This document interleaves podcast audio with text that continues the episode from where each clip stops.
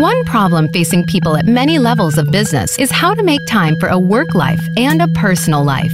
Do you find that one seems to keep getting in the way of the other? This is the Work-Life Balance with Rick Morris. Even if you're not involved in the business world, you'll have a lot to gain by tuning into today's show. Now, here is your host, Rick Morris.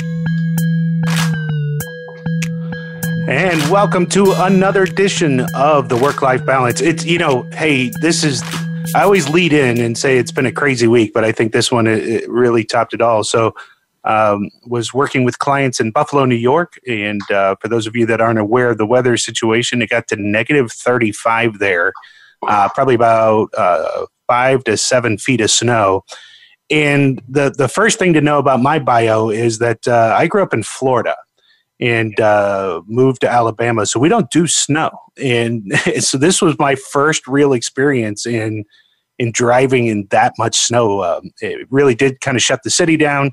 Um, I got snowed in. All the flights were canceled. It took a while to kind of uncork that and, and get out. So it's it was one of those weeks where uh, I was trying to work, but uh, it was just nuts and just crazy. And so uh, full apologies to my guest that I'm about to bring on. Normally, we're a little bit more prepared.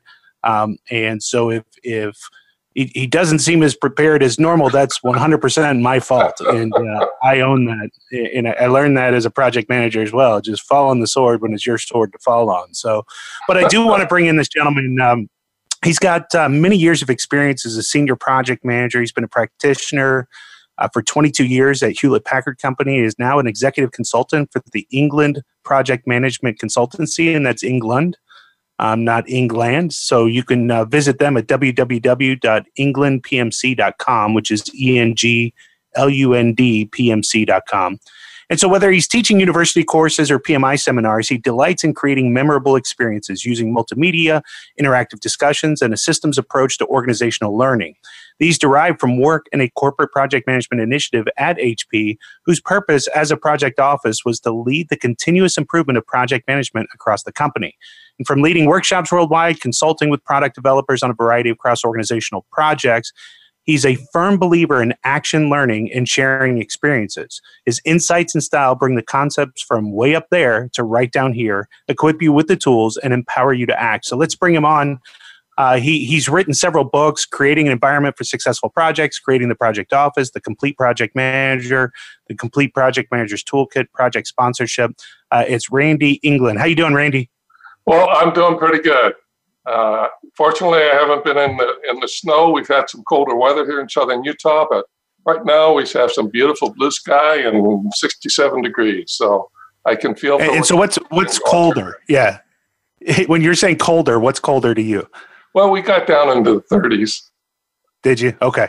Nothing nothing negative. So, right. And it's sixty degrees here in Alabama. I got back late, late, late last night. Uh, beautiful day here, sixty degrees, um, you know, no clouds in the sky.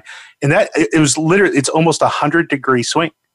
I mean, you're thinking it was negative thirty-seven, somewhere around there. It, it got colder, you know, with wind chills. Uh, but it's like a hundred degree swing in twenty-four hours. Man, that's crazy. That's crazy. So we were talking um, before, and we were hoping Alfonso would join us, um, but we, we can certainly catch him next time, and we'll schedule again. Um, but you guys are, are looking at this Complete Project Manager. Tell the audience about that book and, and what your intention is behind the book. We have long focused on the people skills, the personal skills as being super important for effective project managers. And I've long... Uh, thoroughly enjoyed this profession because it really does tap the multiple disciplines. I had occasion in my early part of my career to work at Hewlett Packard in, in sales development, so I got to know the sales process. I took a negotiating course probably close to thirty years ago, and uh, it changed my life. And, uh, and then I've, of course, always been doing projects. We've had conflict, we've had changes, we've had all kinds of things that come up that require a multitude of skills required to be successful.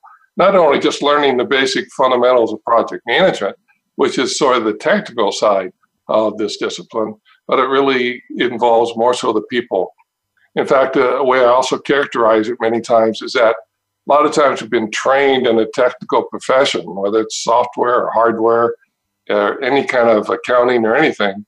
And at some point it gets where we maybe hit a plateau and wondering, how do we advance? How do we kind of uh, get past this, this uh, status quo, and nothing seems to be changing?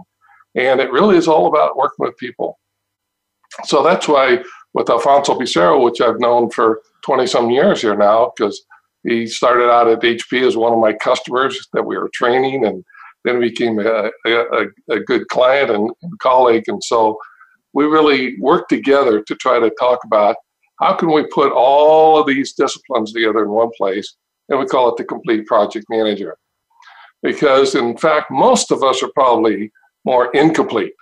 In, in other words, uh, we, we lack the skills to deal with certain situations. We hit a personality that we don't know how to deal with. There's a change happening that we're ill-prepared to, to address. Uh, we're, we're stuck in a negotiating deal, and, and we haven't developed our negotiating skills.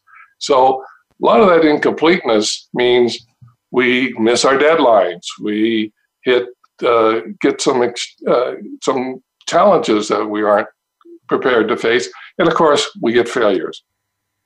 And so uh, that's what we're kind of saying. The contrast is, or maybe the default is, we're incomplete. How do we become more complete? And our premise is that it really does entail learning about leadership skills. How's that different from management skills? We learn about uh, being able to influence other people. What are the principles of influence? And what are the principles of sales, negotiating, conflict management, change management, market and customer knowledge, as well as even one of chapter holes de- de- devoted to having fun, using humor at work.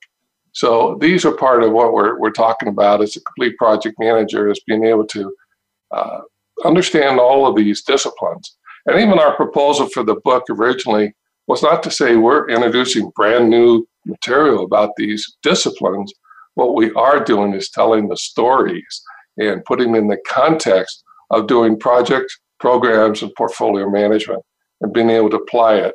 And part of it, even initially, is just to be inspired to say, yeah, I guess it is important to understand that it's my job to manage up the organization and manage a sponsor.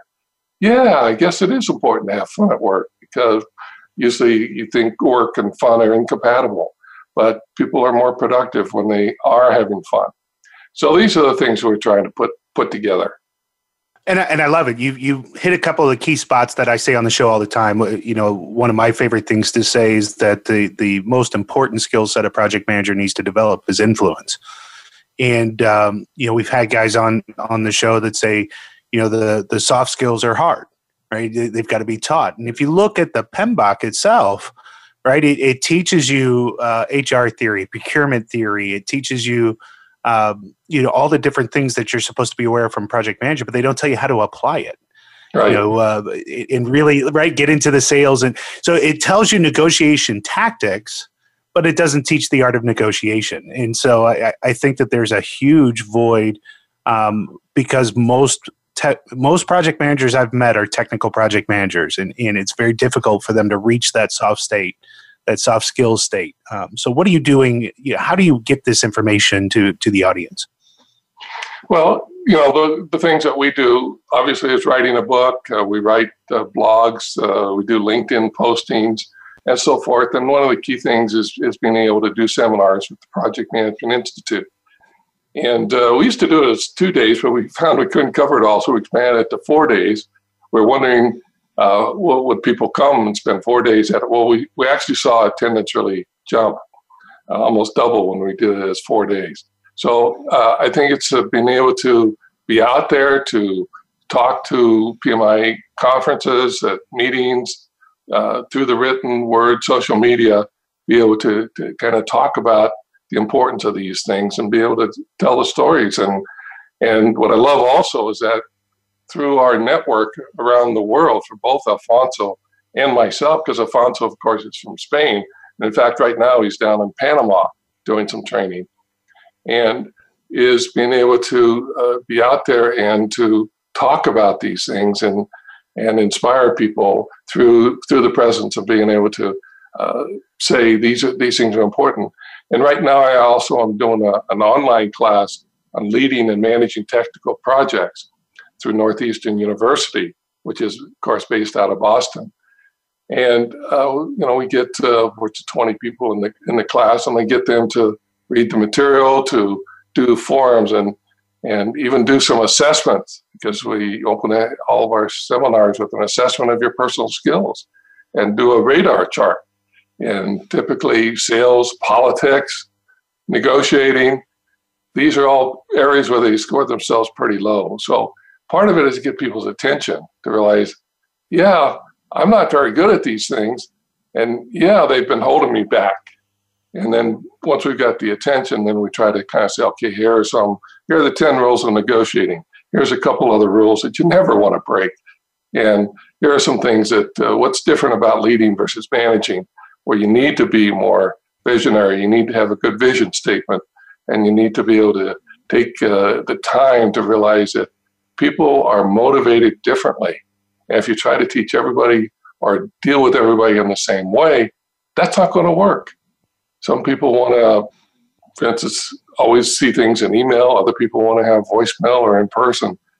You know, neurolinguistic programming is the way. What's your preferred communication channels? We need to know these things. And uh, another discipline, I think, appreciative inquiry. Get people to realize, gosh, we focus on so much negative in our performance evaluations and our feedback. And appreciative inquiry says, forget about that stuff. Find out what you do well. Where are your strengths? Be able to work in your strengths, and don't get into this deficit discourse where you're just so uh, frustrated with uh, the negatives and, and, you, and you're just dragged down. And even a performance plan, if you only work on the things that you're not really good at or your weaknesses, you might only get to a par performance. How do you get to extraordinary performance? You really discover what your strengths are, and you operate them, and you find ways to, to work those things.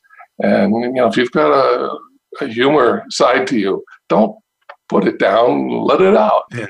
And and I think it, it's it's being able to just help people see the light come on is what I'm talking about.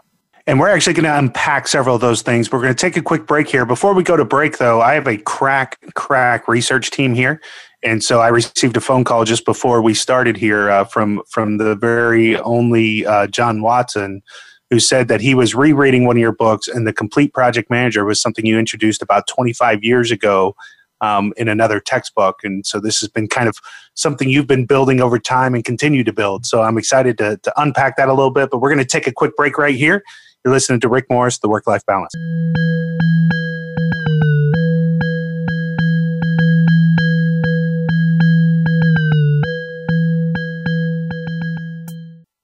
Are you frustrated with the overall productivity of your project management processes? Do you lack consistency in project delivery? R-Squared Consulting provides end-to-end services to assist companies of all sizes in realizing and improving the value of project management. Whether you want to build a project management office, train project managers, or learn how to bring the oversight and governance to your project processes, R-Squared has tailored best practices to help you in all areas of project management. Visit r squared consulting dot com.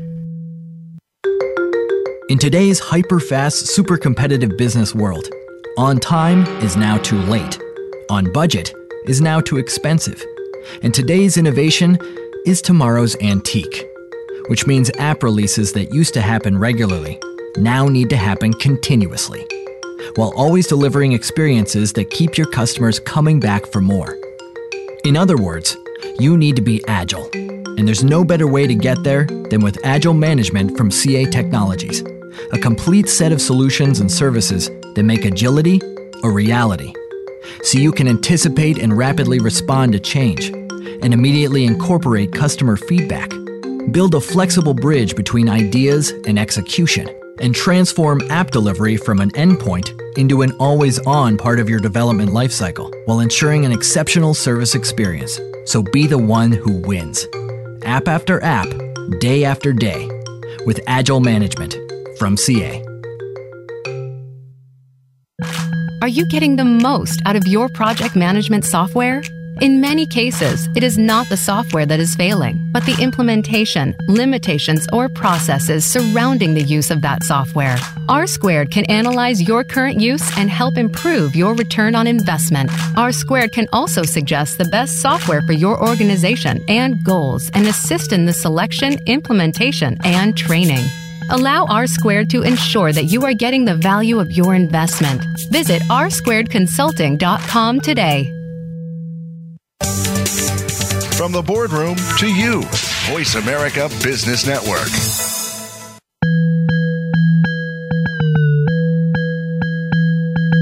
You are tuned in to the Work-Life Balance. To reach Rick Morris or his guest today, we'd love to have you call into the program at one eight six six, four seven two, five seven nine zero. Again, that's one eight six six, four seven two, five seven nine zero.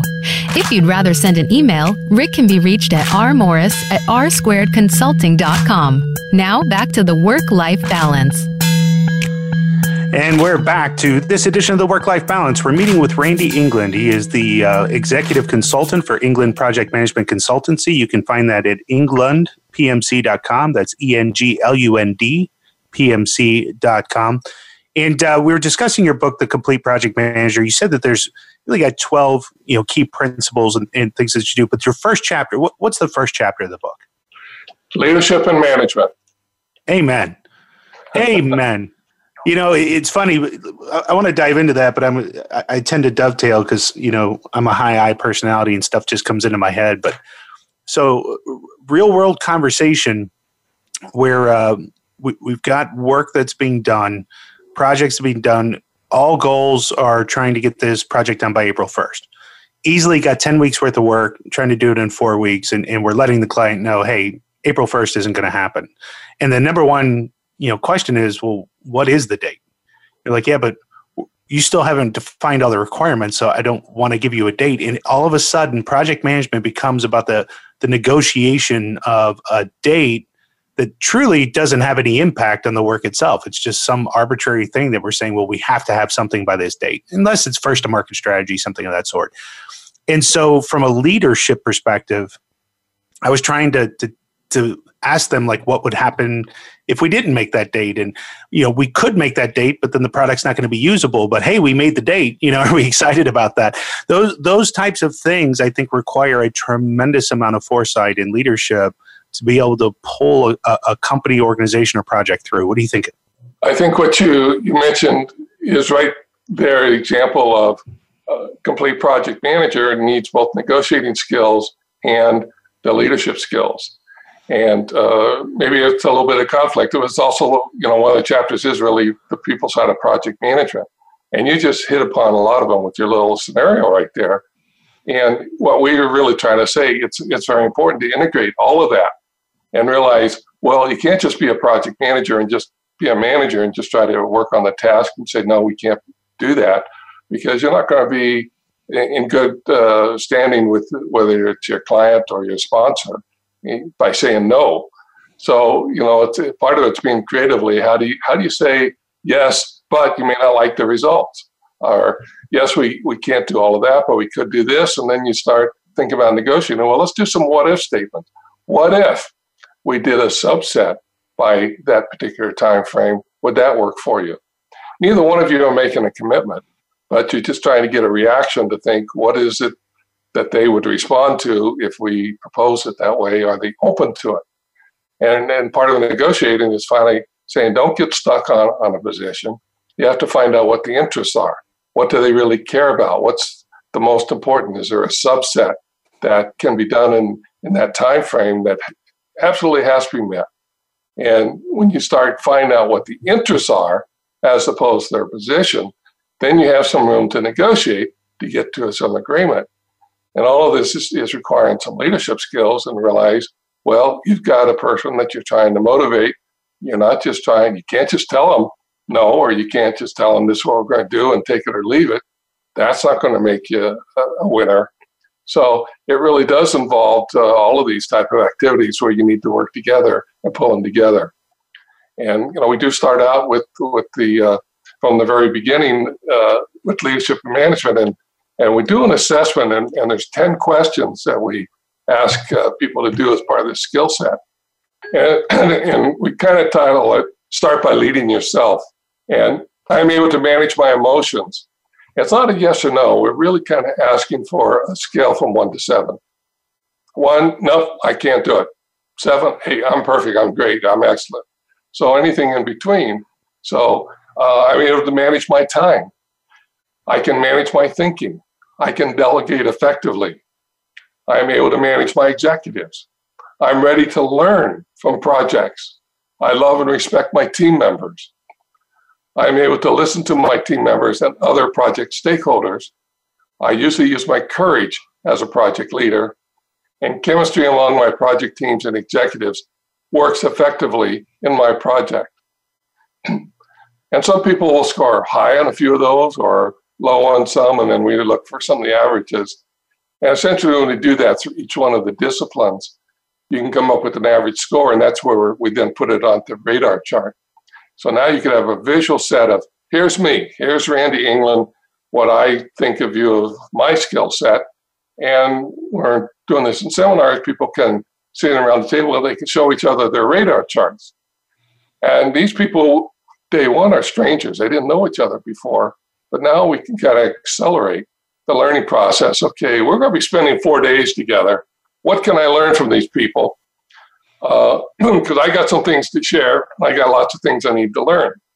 And so when I find out, oh gosh, they really think they're good at, at uh, customer knowledge management and, and politics, and I'm really poor at that, you know, I'm going to tap them and ask them co- some questions. So these are meant to not only get us aware of our strengths and development opportunities, but also when we can share it with others, we can start finding out what other people are good at. And what a survey like this does also, just open our mind to the fact that, gosh, I didn't think I have to manage my executives. You know, they're supposed to tell me what they want, and I'm supposed to just do it. Well, no, you have to manage up the organization if you're going to be a more complete project manager, because there's a lot of people up in upper management who don't know diddly about project management.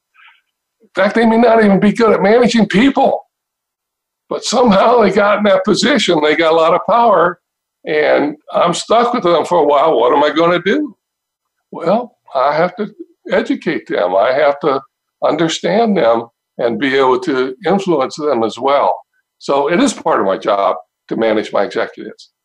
That's the number one job in project management to me, is manage expectations, manage up. When did, can you remember in your career where that recognition hit you, where you, where you kind of switched gears? Because normally, I, I just speak personally for me, when I first started project management, you know, I was very focused on the project and the schedule and all, you know, all the things that go into a project plan, and, and never really managed the, the air cover as I did. And, and now it's almost complete reverse. It's all managing expectations, managing sponsors. Um, and not uh, not diving into all the plans and all that stuff. So wait, do, can you remember in your career when that happened?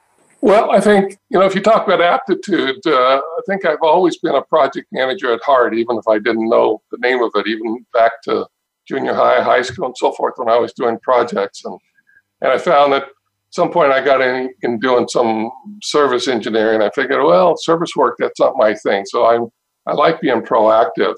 And so my undergraduate degree was a B S in electrical engineering, and I always thought I enjoyed that, but always I got into it really deep, saying, you know, I don't like going that deep. Uh, and uh, so started working for a while and and started doing some of that maintenance work. But then, you know, when I got into doing some projects, it was really good.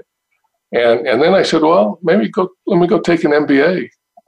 And so I was out working for a while for, I don't know, several years, five years maybe, before I started doing my M B A.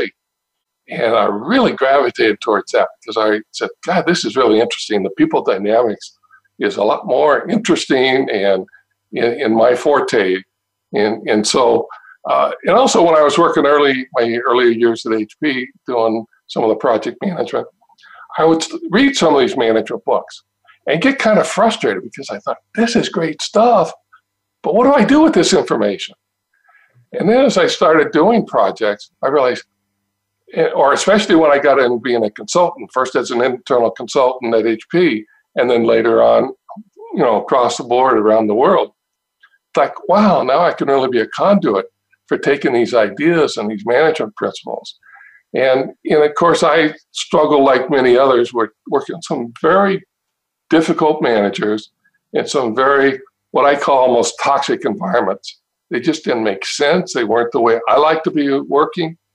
And, and I came to realize, and even studying Peter Senge and the Art and Science of the Learning Organization, is that the whole environment is so crucial to what we're going to do.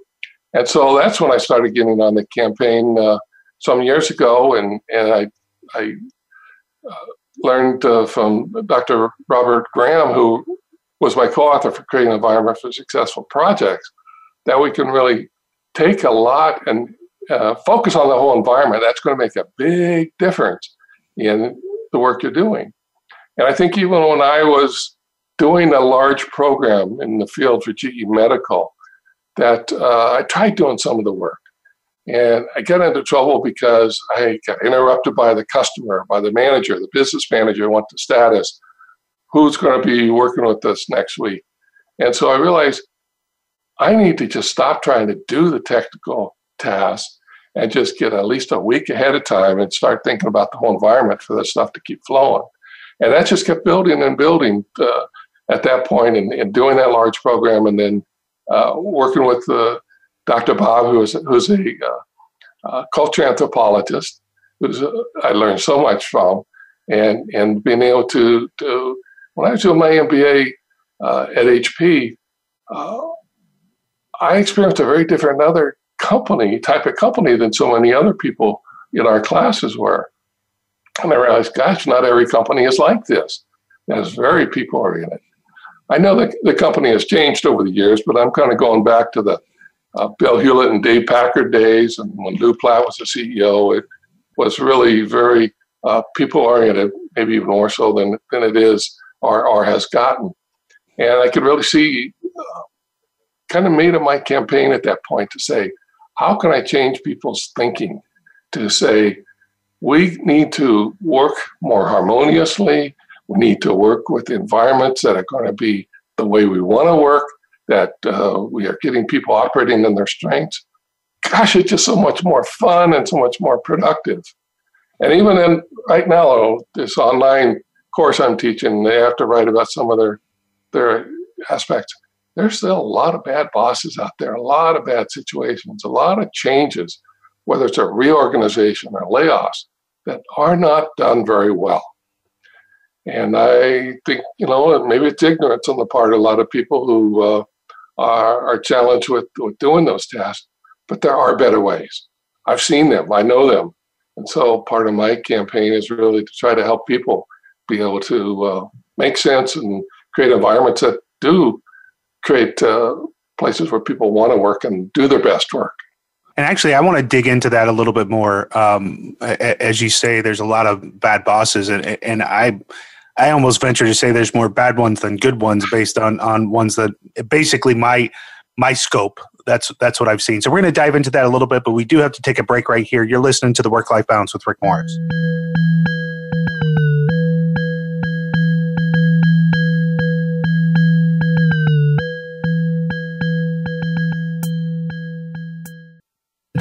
Are you frustrated with the overall productivity of your project management processes?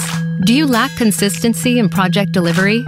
R-Squared Consulting provides end-to-end services to assist companies of all sizes in realizing and improving the value of project management. Whether you want to build a project management office, train project managers, or learn how to bring the oversight and governance to your project processes, R-Squared has tailored best practices to help you in all areas of project management. Visit r squared consulting dot com. Winning in the application economy means executing a business strategy that gets the hottest products and apps out the door and into market faster than ever before. But what happens when hot is suddenly not? Can you instantly pivot and prioritize your plans and investment portfolio to react to the new reality and make sure your strategy is right on target? You will with C A Project and Portfolio Management, the proven solution that enables agile, effective decision-making across your entire investment portfolio. Unlike other tools, C A P P M is designed to work the way you do. Doers are empowered, planners are enabled, helpers are elevated, and customers are engaged, all while you maximize performance and portfolio value. It's little wonder that C A P P M is the industry leader, with more than two million happy users worldwide, not to mention world-class consulting and implementation partners. So why not give C A Project and Portfolio Management a closer look and make everything you've got put you out in front? Are you getting the most out of your project management software? In many cases, it is not the software that is failing, but the implementation, limitations, or processes surrounding the use of that software.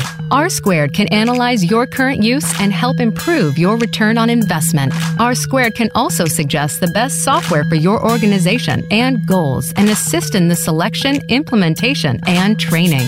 Allow R-Squared to ensure that you are getting the value of your investment. Visit r squared consulting dot com today. When it comes to business, you'll find the experts here. Voice America Business Network.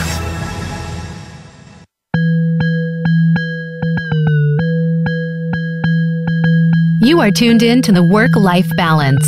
To reach Rick Morris or his guest today, we'd love to have you call into the program at one eight six six, four seven two, five seven nine zero. Again, that's one eight six six, four seven two, five seven nine zero. If you'd rather send an email, Rick can be reached at r morris at r squared consulting dot com. Now back to the Work-Life Balance.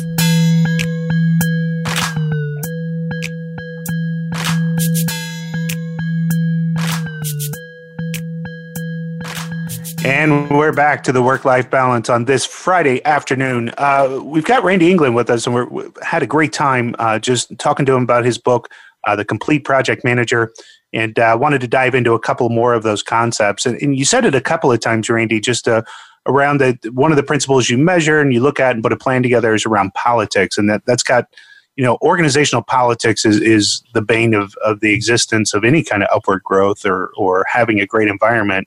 How do you How do you suggest people put together a plan to attack organizational politics? Let me share with you some of the questions that we ask in our assessment on the political skills. I contribute to creating an environment for positive politics. I understand the power structure in my organization. I'm aware of the importance of political awareness for project success. I know how to develop a political plan. My credibility is a key asset for project success. I use commitments to manage processes, projects, and work across the organization. I achieve legitimacy from others as a result of my actions. I always say what I believe and act on what I say. I know how to identify powerful people in the organization. I have the capability to translate intention into reality and sustain it.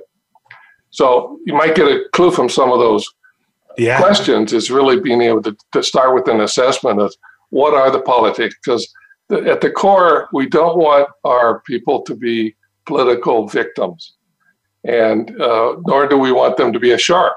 So those are kind of like the two extremes. We want to have people to be politically sensitive. And I have to credit Jeffrey Pinto in his book, Power in Politics and Project Management, with introducing the term of politically sensitive and also the idea of a political plan. But he didn't give us an example or a template. So that's what I took upon myself to, to try to develop. And what it really is to trying to do is to, to look around you and be able to see what are the things that's going on. Who are the key players? How do how do decisions get made? Who has the power in the organization? It's obviously not me is is often the you know the example, but you know, who does have it? You know, and how, how can we leverage them? And a lot of it's going to be, it's going to start with me with my own legitimacy and credibility. So those are some things that are part of it as well. It's to say, if I say I'm going to do something, I darn well better do it, because that's going to reflect upon me as being credible. When I left one particular assignment at H P, or my manager's manager said, you know, Randy, uh, I, I should have given some assignments to you instead of to Lee, who was my boss at that time, because I know you would have gotten it done. Wow. So that's part of your credibility, your legitimacy to, to realize if you say you're going to do it, you get it done, and, and you've got a good track record. Being trustworthy. You know, I can't just say, trust me. and expect it to happen, but I have to act trustworthy. Regardless of all the other politics going on around me, I, I don't want to give in to that. You know, I need to be doing the right thing. I need to, even if it's a difficult decision, or me, maybe uh, it's going to, uh, the right thing is not popular. But those things are going to be, in the long run, much more important to a, to a career. So part of it is just kind of saying, yeah, I can't change all the politics around me, uh, but I don't want to be a victim of it. I, I need to be aware of it. I need to be sensitive to it. I need to influence it where I can. Some cases, I might just have to accept uh, some of the things that happen. But I also, we, we, we go into creating a political jungle, and we talk about who are the lions, tigers, and bears. And we kind of use the example of, of uh, characteristics of some animals. And for instance, bears are, are very big, very powerful, but also avoid people. So who are the bears in your organization? Well, these are probably your technical professionals. And we got the lions, who might be more marketing or general managers from the, uh, and, or the, the lions are, are really the uh, uh, the social ones, but the tigers are the, are the most powerful. That's going to be at the sea level. And being able to say, you know, what are the animals that we have? Do we have some black widows? Do we have some mice who can scurry through the walls and know where all the dead bodies are? And it's kind of a fun way to kind of take a very difficult sense of being able to understand who are the players in the organization. But, uh, you know, we don't want people to be ignorant of these things. Uh, it's trying to open people's eyes. And that's where it integrates with negotiating, it integrates with emotional intelligence and all of that. And it's being observant and realizing these things are important to my success as a project manager. Yeah, I, I love... I love the lion, tigers, and bears. Uh, I have a chapter somewhere where I, I wrote that same thing: lions, tigers, and bears. Oh my! But yeah. the um, the what's interesting for me when we start to get into politics, um, and something that I've suggested to a lot of project managers as well, is to build a risk assessment matrix of the people that are in power to try to find out the why of the decision. Because there's a lot of times you get a decision passed down to you, it just doesn't make sense. You know, we're moving a date, we're cutting scope, we're we're cutting off budget, whatever. Um, and it's it's trying to be three steps ahead of them, as you already know why, and how to to flip on that is is where influence really can be grown as a project manager. But um, I, I watch a lot of project managers simply react to a decision versus understand where the decision may have come from, so that they can successfully navigate organizational politics.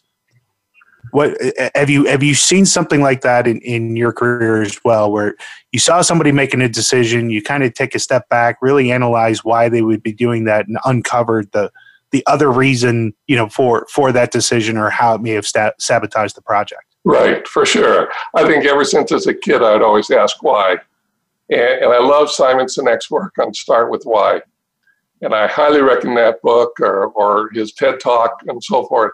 And it really gets at the core of everything is is why. People will follow you if they know why. And if you're being, being seeing some decision made, you don't understand why, it's going to be difficult for you to be a leader of others to, to do that if you don't understand why.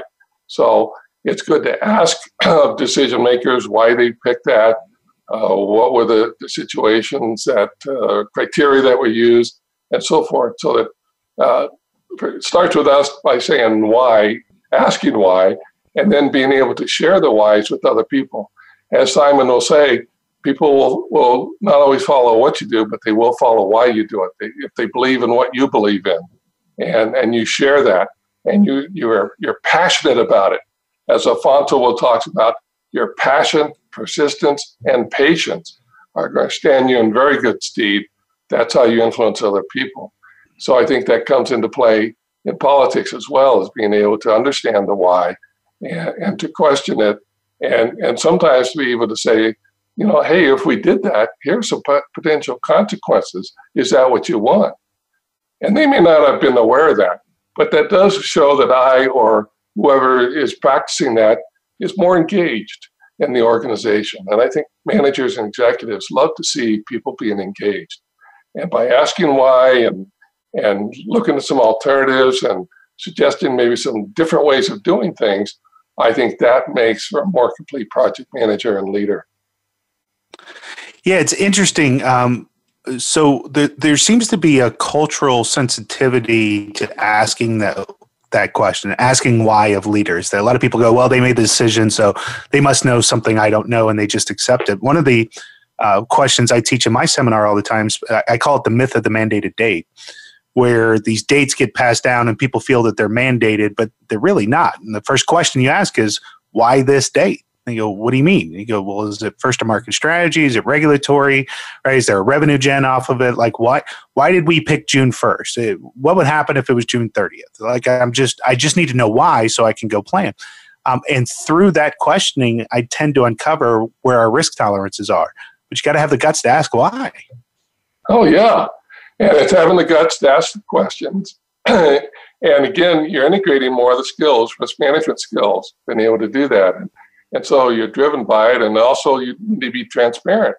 And you're asking these questions, not because you're being ornery or difficult.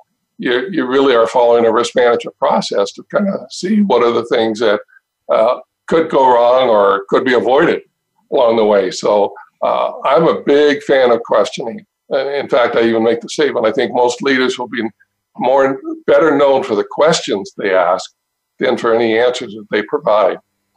And so being able to ask why is a very basic question. And that kind of ties in, uh, again, with some of the emotional intelligence of primal leadership. Daniel Goleman's book on that topic, and I think he's saying all leadership is essentially primal. And it is that bonding with other people. And the questions and the why questions and being able to know that you're doing it from a good space of of practicing your project management discipline, but integrating with all the other people skills. That's, again, comes back to that integration and makes it more, more effective and more complete. Yeah, my mentor, uh, John Maxwell, wrote a book called Good Leaders Ask Great Questions. Mm-hmm. And it's all about, again, if you're going to be a phenomenal leader, you're you're asking the questions to to make people think and, and be creative.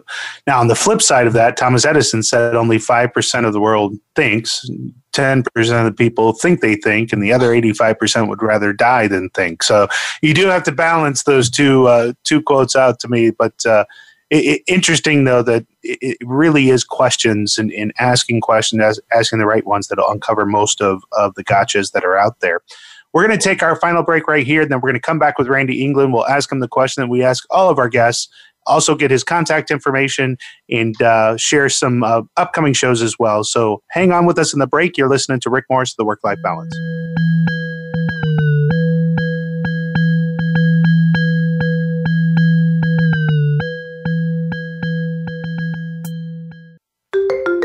In today's hyper-fast, super-competitive business world, on time is now too late. On budget is now too expensive. And today's innovation is tomorrow's antique, which means app releases that used to happen regularly now need to happen continuously, while always delivering experiences that keep your customers coming back for more. In other words, you need to be agile. And there's no better way to get there than with Agile Management from C A Technologies, a complete set of solutions and services that make agility a reality, so you can anticipate and rapidly respond to change and immediately incorporate customer feedback, build a flexible bridge between ideas and execution, and transform app delivery from an endpoint into an always-on part of your development lifecycle while ensuring an exceptional service experience. So be the one who wins. App after app, day after day, with Agile Management from C A.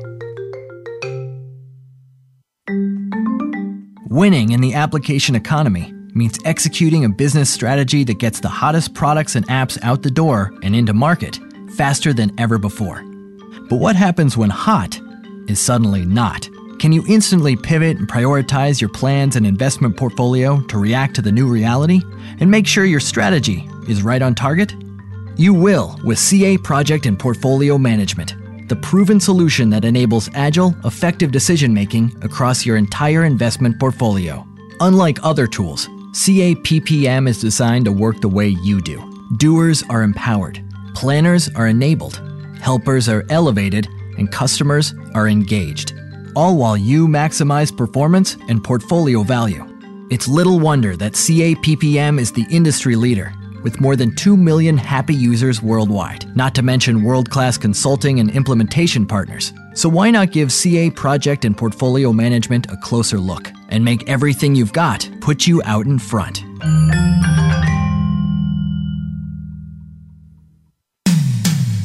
When it comes to business, you'll find the experts here. Voice America Business Network.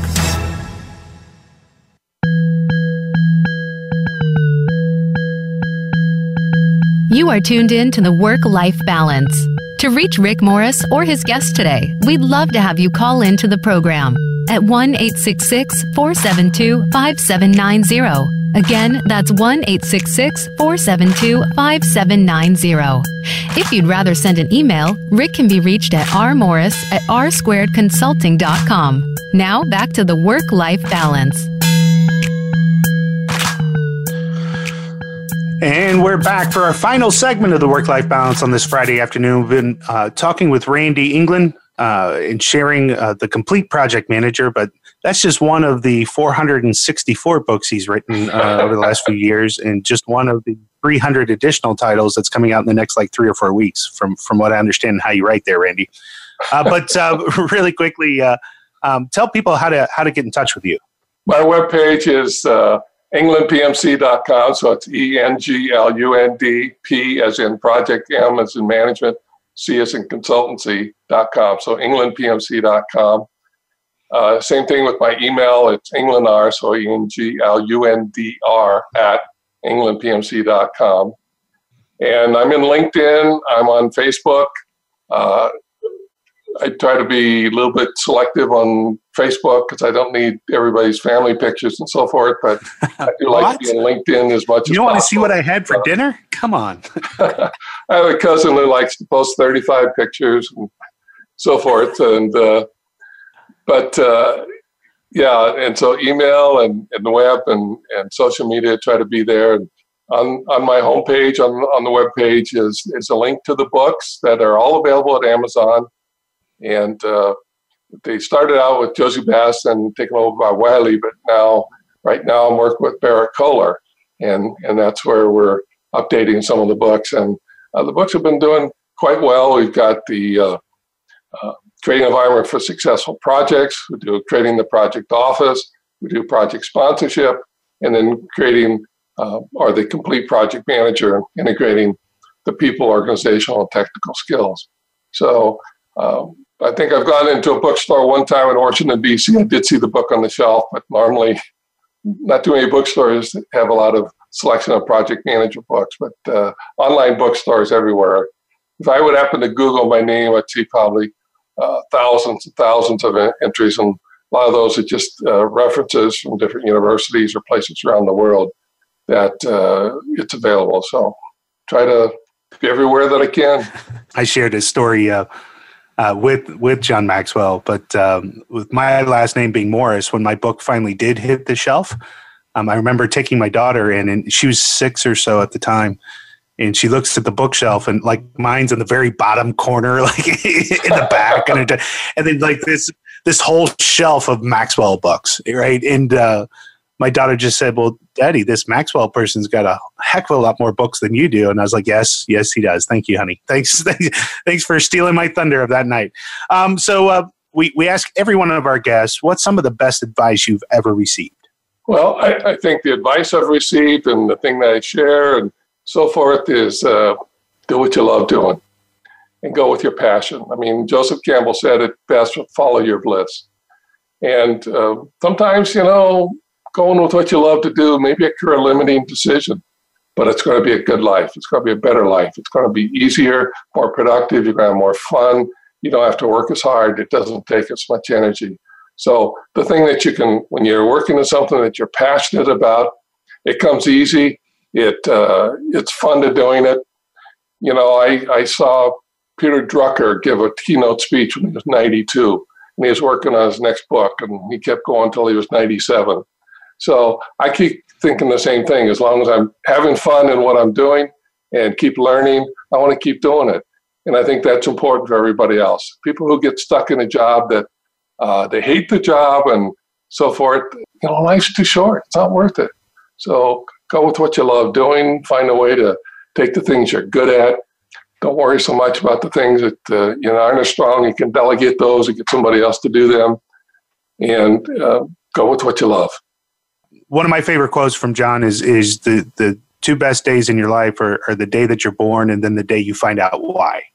Uh, and that's just uh, you know around that living your purpose and in fulfilling your dream. Um, any other final comments to the audience before we uh, close the show out today? Well, I think uh, you mentioned the word purpose, and I fully support that. What is your purpose in life? What is your purpose of each project that you're working on? And uh, come up with an enduring reason for yourself and your team to be working together. And my purpose is to uh, help people change their thinking to create environments that are more conducive to, to productive work. And so that keeps me going every day. That's awesome. Randy, thank you so much for uh, spending this hour with us and talking about how to improve yourself to become a complete project manager. Please visit his uh, his bookstore. Again, that's at Englund P M C dot com. Uh, and then you can find all of his books just by searching Randy Englund, that's E N G L U N D, uh, on Google, Amazon, any of those favorite places to, to get the books. Um, next week, we are going to be just me. I'm going to be talking about creativity and value proposition design, um, just a, a few concepts that we utilize uh, in our business a lot and, and thought would be a good topic for us to share. The week after that, um, we're going to have Daryl Rivers on the show, who is a uh, he's a former Detroit uh, police officer, now ta- uh, teaches de-escalation techniques um, in, in in police organizations around the world. He's an incredible dude and uh, a great friend and, and a member of the John Maxwell team with me. Uh, and he's just got incredible stories. You, you're, you're definitely not going to want to miss that. Um, and then after that, we'll figure it out as we always do. But uh, this has been uh, a, a crazy week. Uh, I love the internet issues uh, ending my week uh, perfectly uh, because it's been that kind of week. So I think uh, it's time for me to go live my life side of this balance. So you've been listening to Rick Morris and the Work-Life Balance. We'll see you guys next Friday. Thank you for joining us this week. The Work-Life Balance with Rick Morris can be heard live every Friday at two p.m. Pacific Time and five p.m. Eastern Time on the Voice America Business Channel. Now that the weekend is here, it's time to rethink your priorities and enjoy it. We'll see you on our next show.